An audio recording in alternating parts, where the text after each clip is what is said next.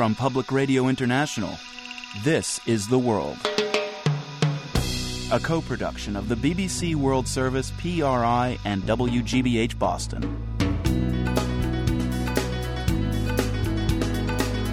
It's Wednesday, March 14th. I'm Marco Werman.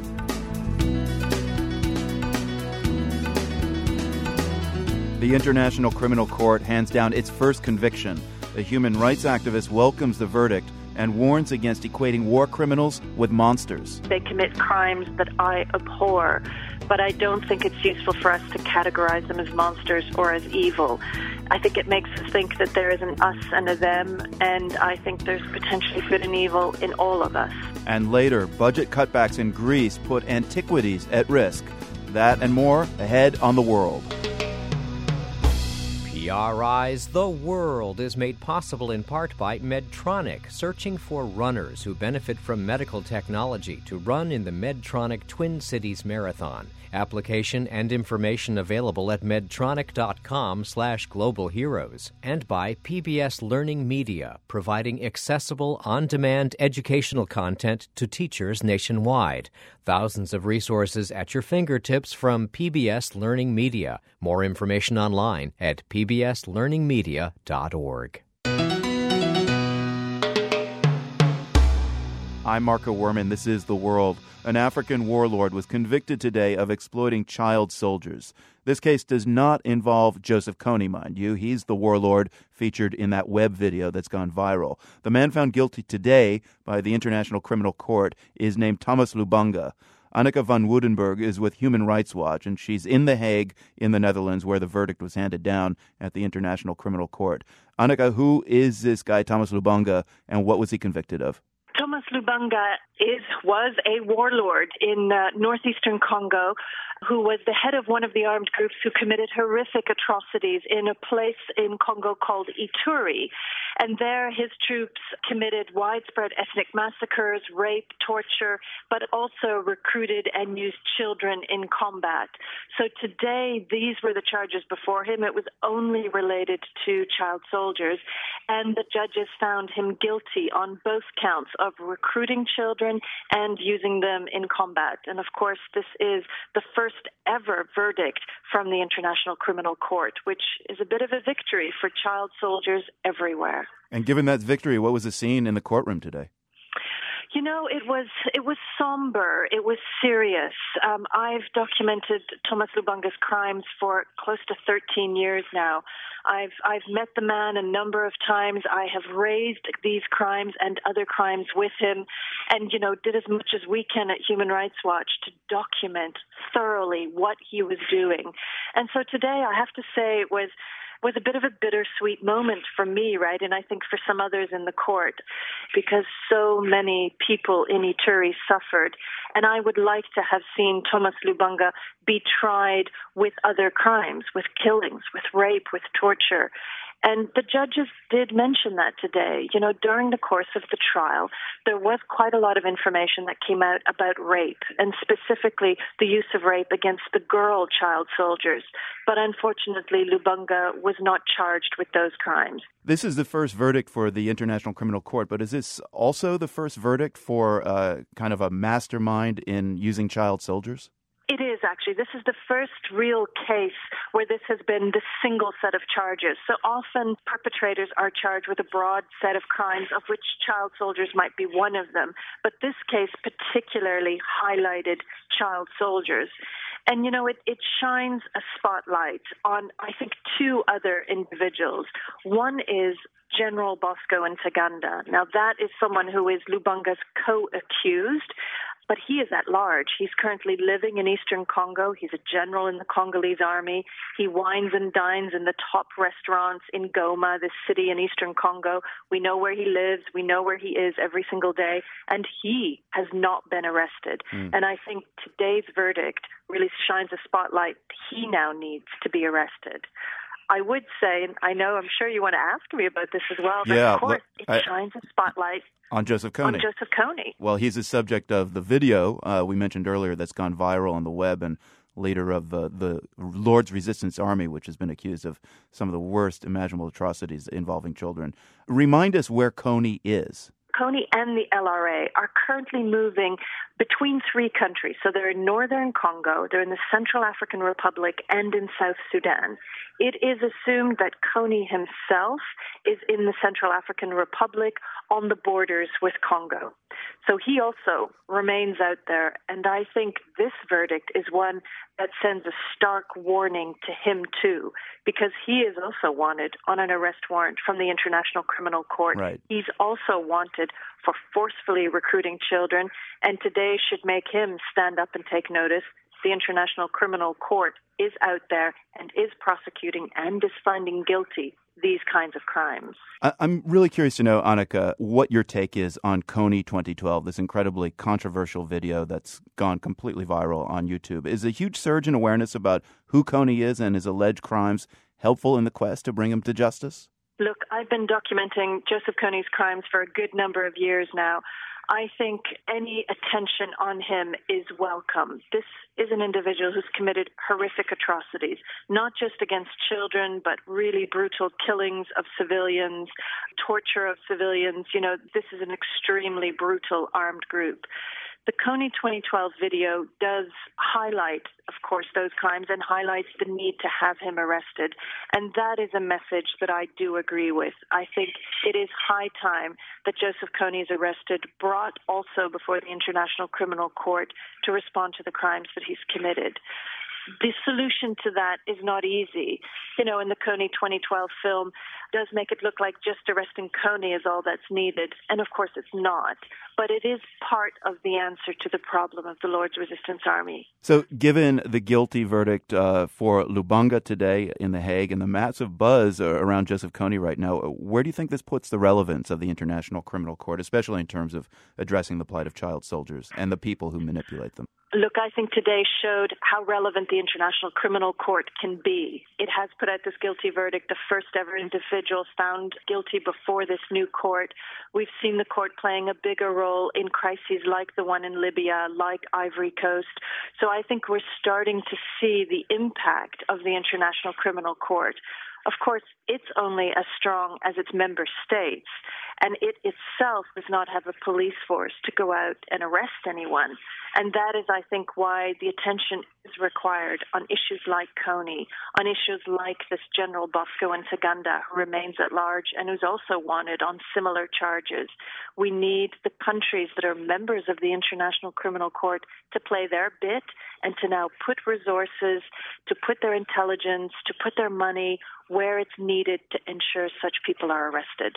You know, we tend to think of uh, people like Thomas Lubanga, convicted today at the International Criminal Court, as monsters. You actually met him, Anneke von Woudenberg. What was he like, and did it give you a window into how somebody like this can actually operate? I certainly don't think Thomas Lubanga is a monster, and I wouldn't say that about many of the warlords I've met. They've made decisions that I disagree with, they commit crimes that I abhor, but I don't think it's useful for us to categorize them as monsters or as evil. I think it makes us think that there is an us and a them, and I think there's potentially good and evil in all of us. What I want to make sure, as someone who is a human rights activist who has documented these kinds of crimes, I believe it's of crucial importance that the world speaks when such crimes occur and that the world says no and that the world says these kind of crimes are punishable. When I met Thomas Lubanga, he denied that he was committing any crimes. You know, I remember sitting in his office talking to him about the crimes that had been committed, trying to very much warn him that these crimes were serious crimes and letting him know that we were documenting these kinds of things being committed by his troops. And I spoke to him about child soldiers, and he said, No, no, I have no children in my ranks. Show me where there are children. And we pointed out the window and we said, Your bodyguards are children. And he, you know, laughed it off by saying, No, no, you can't tell. You know, those kids that you think are 12 years old are 21 years old. And he would try to deny or minimize the crimes you know, that was the kind of individual he was. He was a charismatic leader, but he did not want to face up to the horrors that he and his troops were committing. And today he was put face to face with that and a very strong guilty verdict unanimously by all the judges. Anneke van Woudenberg with Human Rights Watch. She's at The Hague today, where the International Criminal Court handed down its first verdict against Thomas Lubanga. Anneke, thank you very much indeed. It's been a pleasure. Thanks. The warlord in the web video, Joseph Kony, is linked to a 1995 massacre in the Ugandan town of Atiak. The world's Joyce Hackel visited the town soon after. Her blog post recalling that visit is at theworld.org. It's the end of an epic, call it the final volume, if you will. The Encyclopedia Britannica has announced it will no longer publish new editions in print. After 244 years, all of its updates will now exist only online. Here's the world's Alex Gallafent on what's being left behind. Earlier today, when my editor assigned me this story, she said, Go and talk to someone at a library. I said, I'm sorry, I don't know what that is. She replied, Seek and you shall find, sounding not unlike Cate Blanchett in The Lord of the Rings, which is a really great movie. And here we are, the library. I didn't know what to make of it. I can see chambers extending from a central lobby where volumes of bound paper are stacked side by side. It's most odd. I met a friendly Gandalf like figure, Norman Erickson. He had a nice full beard and a cart full of what he called books. Erickson is also a historian, so he likes reading old editions of the Encyclopedia Britannica. My specialty happens to be uh, 19th century Britain. and is to have the old encyclopedias see the evolution of the book, the evolution of the encyclopedia, evolution of the information. This was interesting, I tweeted to my followers. Erickson was saying that obsolete print editions might not be so obsolete after all. The 1911 Britannica entry for, say, Afghanistan probably offers some insights into the subject that are absent from the constantly updated online edition. But then there's also another thing that, that I worry about. Erickson reads a lot of apocalyptic fiction. And it's basically technology ends. and what happens when the power goes out? Well, I guess our hard drives could fail. Is there something else? Um, massive die off for one. The East Coast is basically one zone of death. I can't believe we've gone from the end of the printed edition of print edition of the encyclopedia to massive die off. Well, that's that is apocalyptic fiction. There's another aspect of the printed Encyclopedia Britannica that does seem like it'll be a shame to lose, and that's serendipity something that you can kind of replicate online, but not in a particularly tactile way. Anybody who loves the printed word, whether it's a dictionary or an encyclopedia, does enjoy just the casual browsing of an entry and perhaps the entries that are adjacent to it. Rich Reyes-Gavilan is the chief librarian at the Brooklyn Public Library. And he's right. That kind of skipping across the pages, connecting seemingly unconnected entries in the mind, it can lead to some lovely surprises. Yeah, this uh, predates the mashup. So we played a game. Rich had one volume of the Encyclopedia Britannica, I had another. We picked entries in turn. Okay, you pick one first. Um, Camelot. Camelot, and mine will be. Oh, Apollo program. That makes sense. Sure, there's uh, John F. Kennedy. Uh, absolutely. Baronet. I also have a B, and that's blue cheese. And I assume blue cheese is a, a lofty cheese that would be worthy of a baronet's uh, diet, perhaps? Like a Bavarian blue cheese lord. We could probably sit here and, uh, you know, write a screenplay. Do you have time for that? I, I really don't. One more thing Rich Reyes-Gavilan pointed out. The serendipity of a printed book, especially in a library, also comes from looking at the books sitting on the same shelf. I found one next to the Encyclopedia Britannica called Ruffner's Allusions. That's allusions with an A. It's a kind of thematic dictionary. Uh, well, given the news about the encyclopedia, let's, let's see what they have under nostalgia. Oh, this is rather lovely. Où sont les neiges d'antan? Where are the snows of yesteryear? For the world, I'm Alex Gallafent. This is PRI. The World is brought to you by PRI with help from the Medtronic Foundation, helping inspire the next generation of healthcare innovators through Science Matters, a hands on science guide for the entire family. Science Matters, available to classrooms and families at medtronicfoundation.org. I'm Marco Werman. This is The World. In Japan today, a series of earthquakes rattled Tokyo and the northeastern part of the country. No damage was reported, but the largest quake off the southern shore of Hokkaido caused a small tsunami.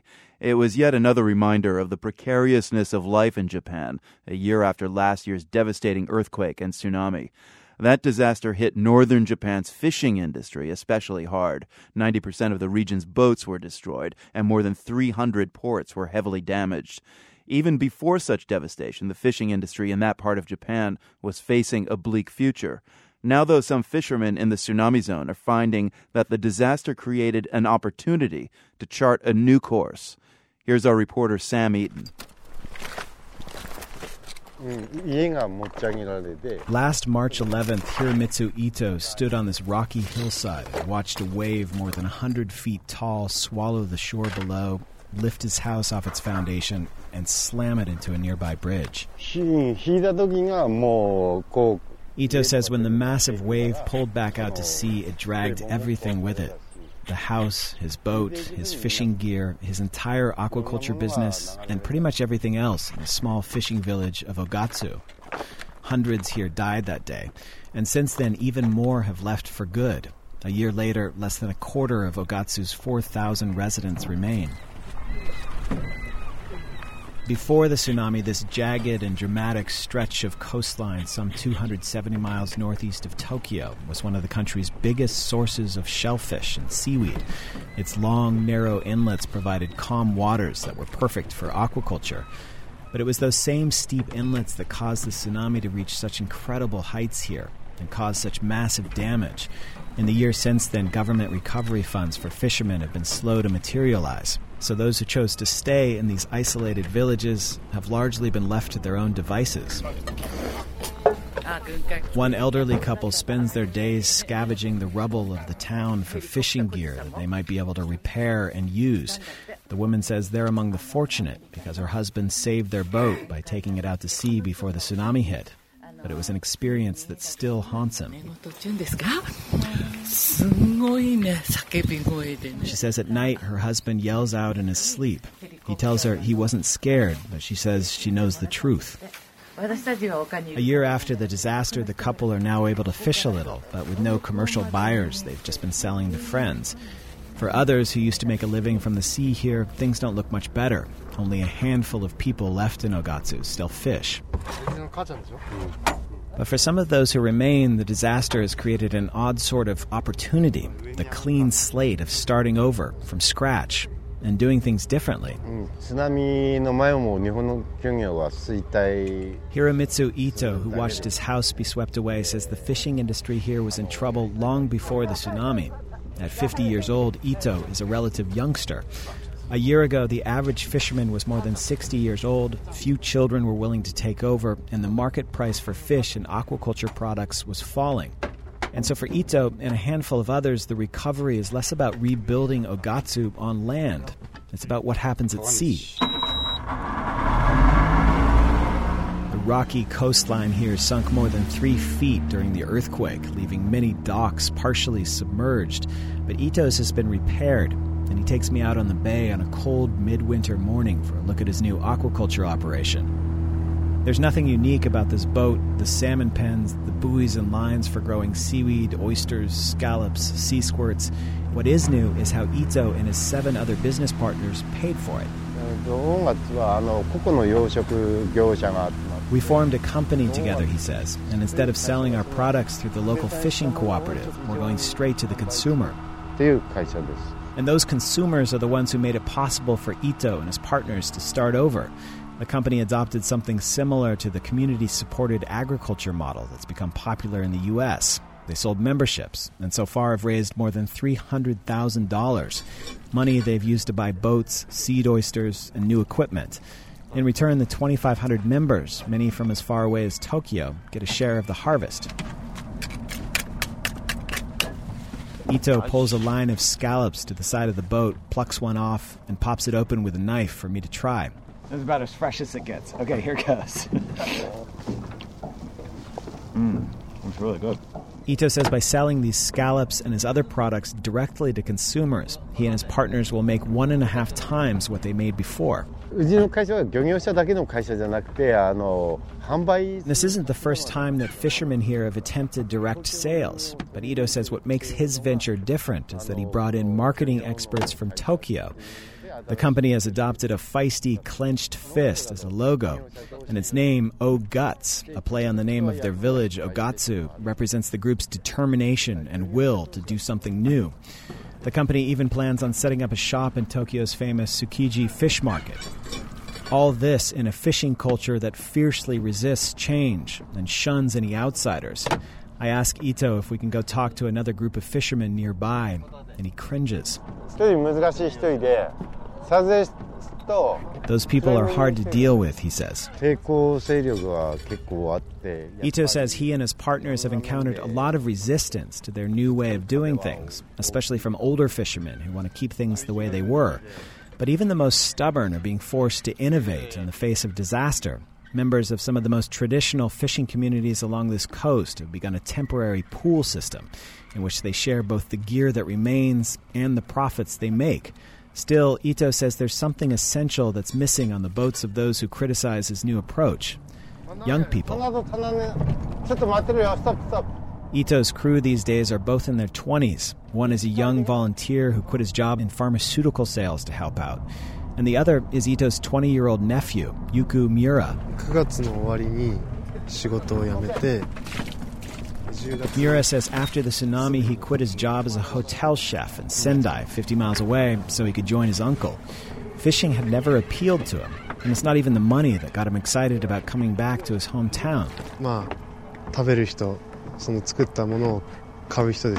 Mura says what attracted him the most is the idea of making something and then interacting directly with the people who are buying and enjoying that product.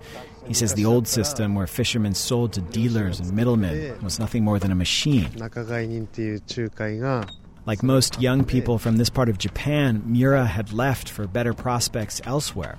And like his uncle, he also lost his family home in the tsunami. But out here, on the same water that took it away, Mura is surprised to find a future for himself he never would have imagined before March 11th of last year. For the world, I'm Sam Eaton, Ogatsu, Japan. Sam brought back some haunting pictures of Ogatsu and some of the people who are working to rebuild the fishing industry there. You can find those images plus Sam's other stories from Japan a year after the tsunami at theworld.org. We have a special edition of The World coming up this Friday dedicated to the veterans coming home from the wars in Iraq and Afghanistan. And it's veterans who are driving the coverage. For the last few weeks, we've been asking our online community of vets and their families to share their homecoming stories and the issues they're dealing with. We've had hundreds of responses, but there's still time to take part. If you want to tell your story or share a point of view, text the word return to 69866 on your cell phone, and we'll let you know how to take part. It'll cost no more than a regular text message. Again, that's the word return to 69866. This is PRI.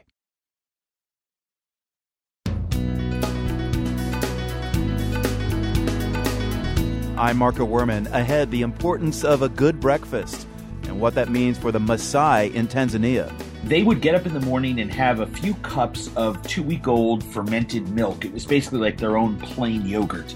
Then they would drink a small amount of cow's blood. That's where they got their protein from. And then they would have some millet porridge.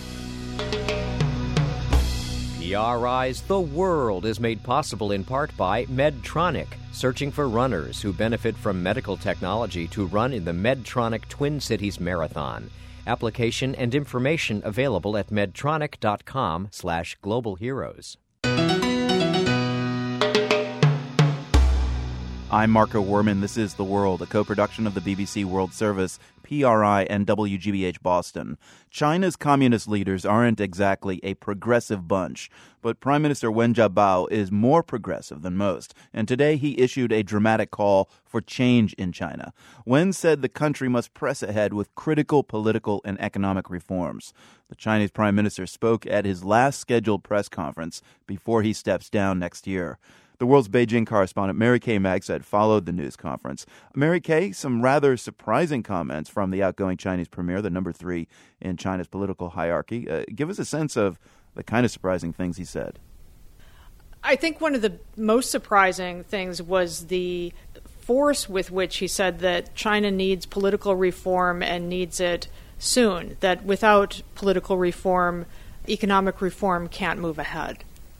现在改革到了攻坚阶段。 Now, reform in China has come to a critical stage.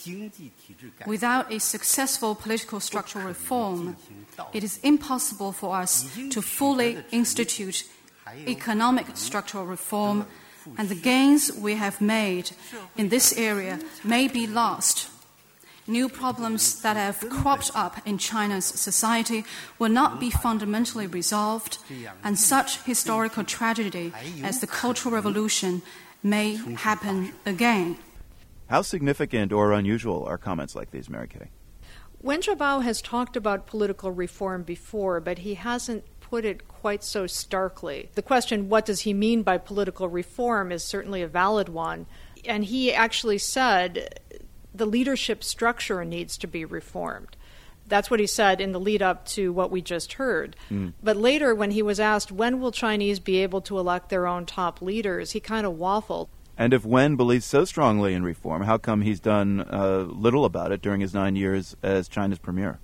China's leadership rules by consensus, or at least by majority, within the top nine people in the Politburo Standing Committee. Wen Jiabao is one of the nine. He was in a reformist government in the 1980s. He was in the square with Zhao Ziyang, in fact, when Zhao was kicked out of office. But then Wen managed to survive and work his way back up the leadership structure.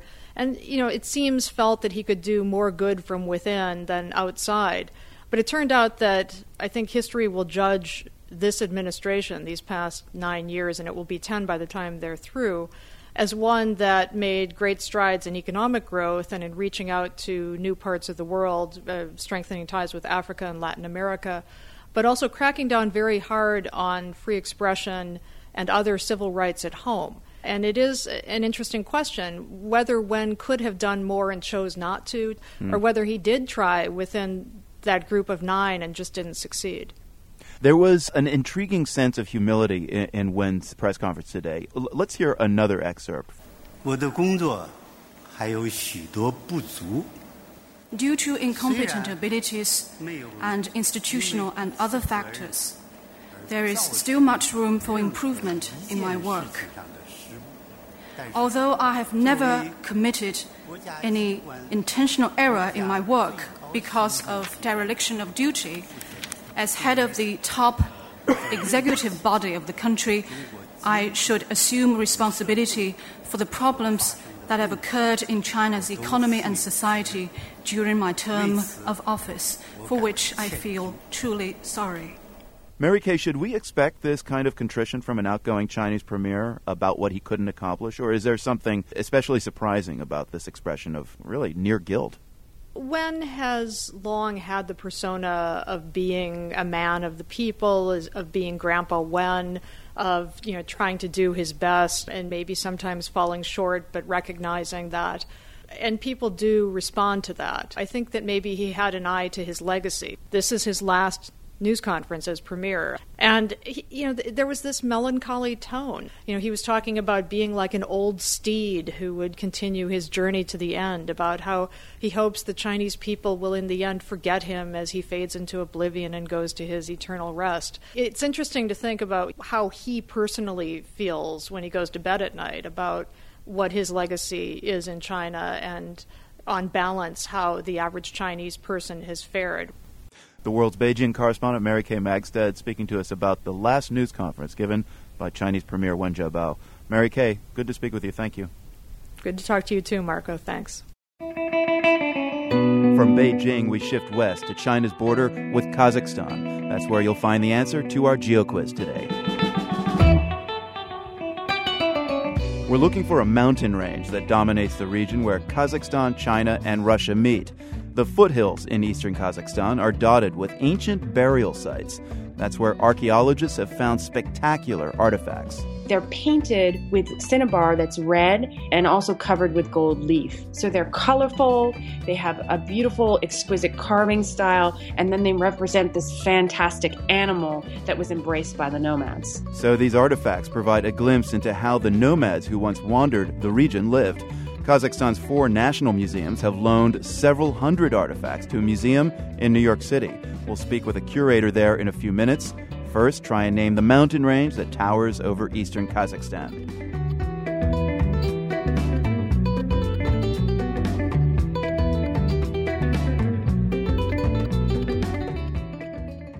If you're looking for artifacts, you can't do much better than Greece. It's rich in priceless art and antiquities, but that also makes it a prime target for looting, robbery, and illegal trade in those antiquities. That's been true for a while, but Greece is going through some hard economic times right now, and government cutbacks are taking a toll on efforts to protect Greek heritage. Just last month, armed men made off with dozens of items from the museum at ancient Olympia.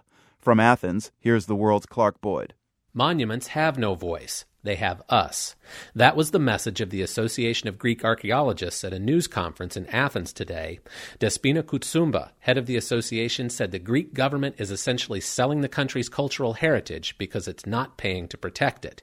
She said that's leaving the care of the country's antiquities vulnerable. We don't sell our cultural heritage. She said we don't sell our cultural heritage, our history, or our dignity. These are things that are not for sale. Last week, staff at Greece's Culture Ministry took to the streets in front of the National Archaeological Museum. They warned that austerity measures are affecting their work. Inside the museum, I met a group of women in the cafe.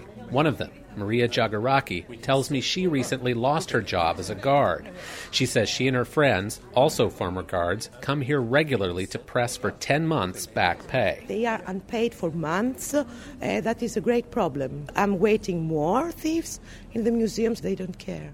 One group that says it does care about the theft of Greece's patrimony is the Police Antiquities Squad. Dimos Kouzilos is a deputy director in the unit. Kouzilos worked narcotics for 17 years before joining the Antiquities Squad. He says he fell in love immediately with the work. Kouzilos says Greece's troubles are definitely causing an increase in lootings and robberies. The economic crisis, Kouzilos tells me, has changed things a lot. It's driving more people to commit crimes. And the squad, says Kouzilos, is being forced to widen its net of potential suspects. I ask him about the Olympia robbery and about the recent theft of a painting at Greece's National Gallery of Art. These are open wounds, Kouzilos tells me, but I swear to you, both cases will be solved. This is the ancient Agora, the market in downtown Athens. Greece is a place in which you can't walk five feet without finding an antiquity. They're everywhere. I'm here to meet Jack Davis, director of the American School of Classical Studies in Athens. When you walk through the market, you start to realize how hard it is to guard Greece's antiquities. The Agora is one of more than 1,000 officially listed archaeological sites spread out across all of mainland Greece and a myriad of islands. Davis tells me that small scale looting and black market trading have always been a problem in Greece, but in recent years, it's only gotten worse. They're operating throughout the Mediterranean now gangs, organized gangs, criminal gangs, who systematically loot archaeological sites and smuggle finds outside the borders. Add to that, Davis says, that the collectors who are driving the demand these days are mostly from the Far East and the Middle East, and they have no interest in putting the works in museums. We know, and I can't document this, but there are people who can, that there are significant private collections that are maintained secretly, never put on display, and only shown to a privileged few friends. So the fact you never really become aware that, that in, particular individuals have these materials. Students gather outside the New Acropolis Museum here in Athens. Nicholas Zirganos is an investigative journalist. He's written extensively on the illegal trade in antiquities. He says that when an antiquity disappears from Greece, something more than the object is lost. Then we lose very, very valuable information because we don't know this masterpiece, where it came from. We can't study in a proper way the, the, the society that created this masterpiece the circumstances. Zirganos praises the work of the Greek Antiquity Squad, but he thinks more needs to be done to go after the collectors who are driving the demand. Dimos Kouzilos of the Antiquity Squad agrees, but admits his own department is feeling the economic pinch right now as well. Cuts. We've had them too. Our wages and everything, Kouzilos says. But I'm telling you, he adds, we will pay our own expenses if necessary to track these people down. That's how it must be done in these circumstances. For the world, this is Clark Boyd, Athens. We stay with the antiquities theme for the answer to our geo quiz. We're talking about the nomads who lived in eastern Kazakhstan centuries ago. Archaeologists have found clues about their lifestyle in ancient burial sites, and artifacts from those sites are currently on loan for an exhibit in New York City. It's at New York University's Institute for the Study of the Ancient World. Jennifer Chi is a curator there the first time that I went to Kazakhstan, uh, I went to four of their National Museum collections. What I was so struck by is the fact that there, in the nomadic art, there's very little human representation.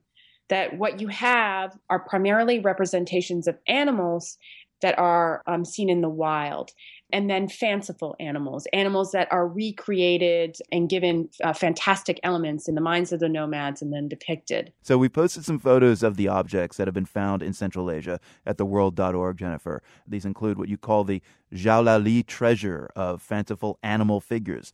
Describe a couple of your favorite pieces for us. Well, within the Zhalauly treasure, I would have to say that it's the teardrop shaped elements that were part of a belt originally. And these are extraordinary objects covered with gold granulation. And interspersed between this granulation are plaques of argali or mountain sheep. So it's this exquisite combination of very refined gold technique um, with representations of animals. And this would have adorned an elite nomad during the 7th to 6th century BC. It strikes me that this is pretty unusual for nomads. I, I think of nomads as kind of, you know, scrawling on, on, on rock with chisels. Well, I, I, think that, that that's the type of notion that we're trying to dispel with this exhibition. Um, we really want to present a more accurate depiction of um, nomadic culture in eastern Kazakhstan during the first millennium BC. And the elite groups of nomads during this period very much so prized prestige objects that were acquired from foreign neighbors as well as made specifically for nomads. And often these could be made out of gold and of the highest quality. Now, where have archaeologists found these burial mounds uh, where these artifacts came from? They're also called kurgans? Kurgans, yes, or burial mounds. Uh, well, we feature the Pazyryk culture that's based in the Altai mountain range on the eastern part of Kazakhstan. So the Altai Mountains, that's the answer to our GeoQuiz. Give us the insight as to what these objects provide about nomadic societies that lived around the Altai Mountains. One of the most spectacular sources of information that we have about the Pazyryk culture comes from these kurgans, these burial mounds. And because they're buried with these huge mounds of stone, frequently the material that was buried under the mounds of stone stayed frozen until it was excavated. So we have everything from leather saddles that were used, you know, on the horses that they rode. We have textiles, and in some cases we even have human remains preserved. And we can even see that the Pazyryk people tattooed themselves. So this unusual lens into the material culture of one nomadic group. How far and wide did they travel as nomads? The Pazyryk culture, it seems, they moved into the highland pastures, into these mountain pasture lands during the summer. And then during the winter, they would go down into the lowlands where they would be herding their sheep and where they would also come together and, and practice more communal style rituals. Tell us about the horses and saddles, though, that turned up. So, horses were a defining element not only of nomadic life, but also the number of horses that you had was suggestive of your wealth. So in the most elite burials, you can find 10, 11 horses um, within one burial um, that were sacrificed but they were also outfitted with an extraordinary range of decorative material. Plaques representing animals carved out of wood or out of Siberian red deer horn, decorating their full body. And sometimes they would even be given ibex horns, huge ibex horns made out of wood, so representations of ibex horns, um, to transform them into another animal. So I think that's what's so striking is this direct connection in their art with the animal world that is outside of their control. We've got photos at theworld.org, as we said, and of course, the real thing on exhibit at the Institute for the Study of the Ancient World. Jennifer Chi, thank you so much. Thank you for having me. In the modern age, there are more ways than ever to keep up with the world. One, stop by and see us at theworld.org. There you can subscribe to our daily and weekly podcasts. Two, if you missed a story on the show, you can listen on the PRI mobile app for your phone. Three, follow us on Twitter for the latest updates from the show throughout the day. Our Twitter handle is PRI The World, and my Twitter handle is Marco Werman. And if you can't remember any of that, just go to theworld.org. You're listening to PRI, Public Radio International.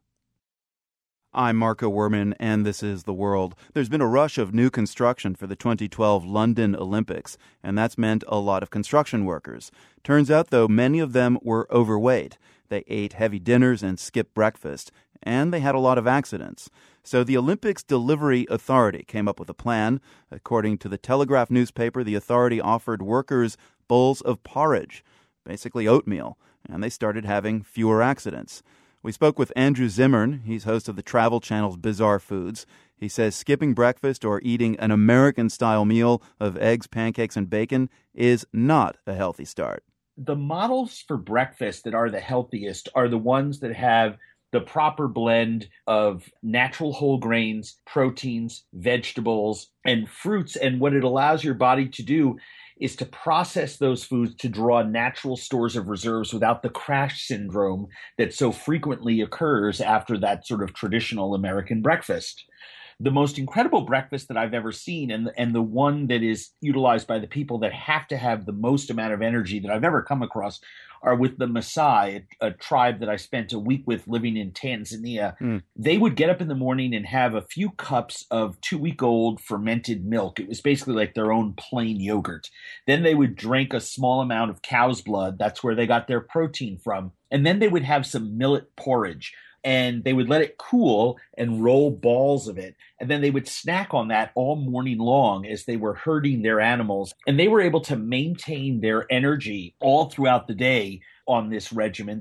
I suspect that what's going on in London, and it, and it certainly is a huge issue, whether it's kids getting crabby or or falling asleep or acting out in schools, or workers, construction workers in London having more accidents.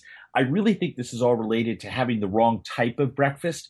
If we give people the protein, the carbohydrate, and the fruit based breakfast that is designed for optimum health, you're not going to have those kind of crashes that result in the problems that we're hearing about. Does porridge happen to have some special boosting powers? Well, the, the thing about porridge is that it's got the great mix all on its own. I mean, think about it. If you have porridge with a sprinkling of brown sugar, a few raisins, you have a little bit of dairy in there, let's say milk or cream, and you have the whole grains. And remember, oatmeal has a lot of protein in it.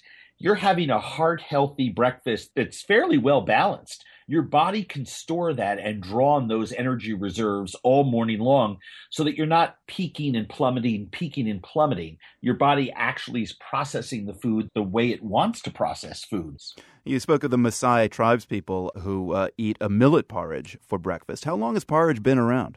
Since the days of the hunter gatherer. I mean, you have to remember that a long time ago, meat was dragged back to caves. Women and children scoured the countryside looking for edible plants and roots.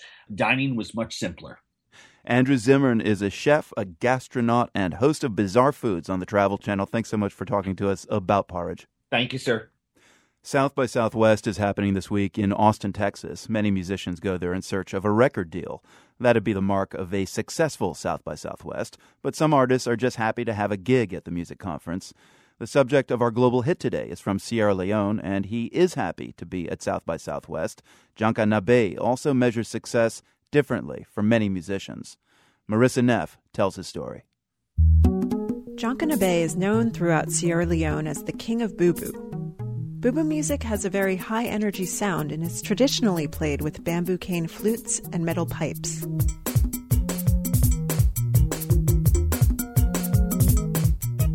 When I started playing music, I started playing reggae, and I just said, oh, let me play my country music, that bubu music, and I started recording it. And one time they make a competition in Sierra Leone before the war, I win the competition. From then, they started calling me Bubu King. As his career as the Boo Boo King was taking off in the 1990s, Sierra Leone was descending into a devastating civil war. Two years into the unrest, Nabay was named his country's Artist of the Year, and his debut record won Album of the Year. The campaign for good governance under human rights. Multi-party democracy. Great at that time, but I mean, I was not enjoying it because the rebel are going everywhere. I'm famous. My name is up there. People think that I got money. And no, because people don't buy the music.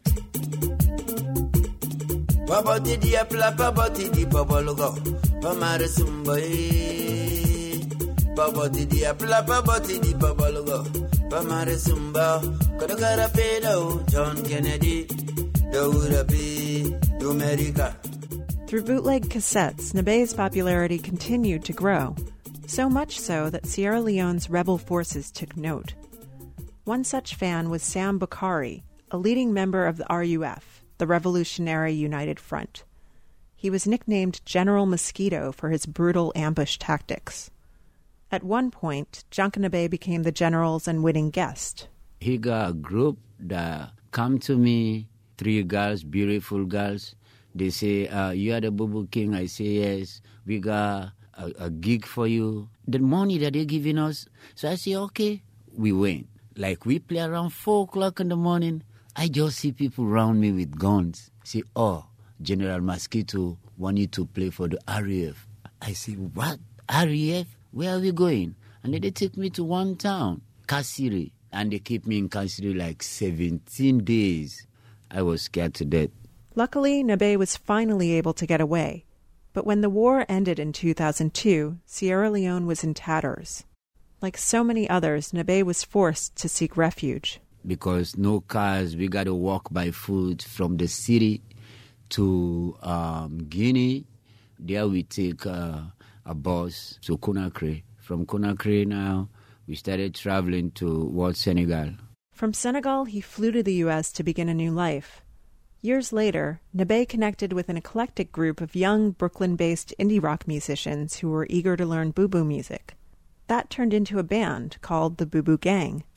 Back in Sierra Leone, Nabay's band was 11 strong, but the Bubu Gang has just six members. So, to make up the difference, several bandmates play more than one instrument at a time. Or the organist play like two, the drum play like three, the bassist play one. I play the drums, you know, the tam tams. Yeah, it's not too much. It's clear that Janka Nabay is ecstatic to be back in the musical saddle again. I don't think nothing will take me out of this because I don't learn no job. I don't know nothing. All I know is music. But I'll be playing music till my last breath. I believe that. For the world, I'm Marissa Neff.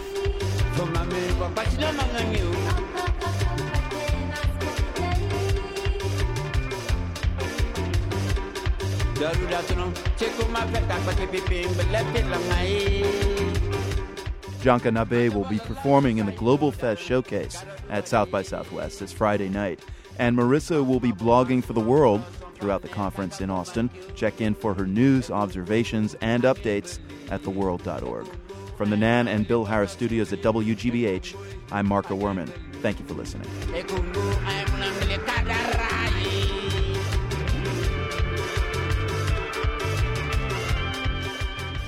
The World is a co production of the BBC World Service, PRI, and WGBH Boston, supported in part by the United States Institute of Peace, helping to prevent, manage, and resolve violent international conflict. Online at usip.org. The Luce Foundation's Henry R. Luce Initiative on Religion and International Affairs, and the PRI Program Fund, whose donors support the critical work of the nonprofit sector. Contributors include the John D. and Catherine T. MacArthur Foundation, committed to building a more just, verdant, and peaceful world, macfound.org, and the Carnegie Corporation. PRI, Public Radio International.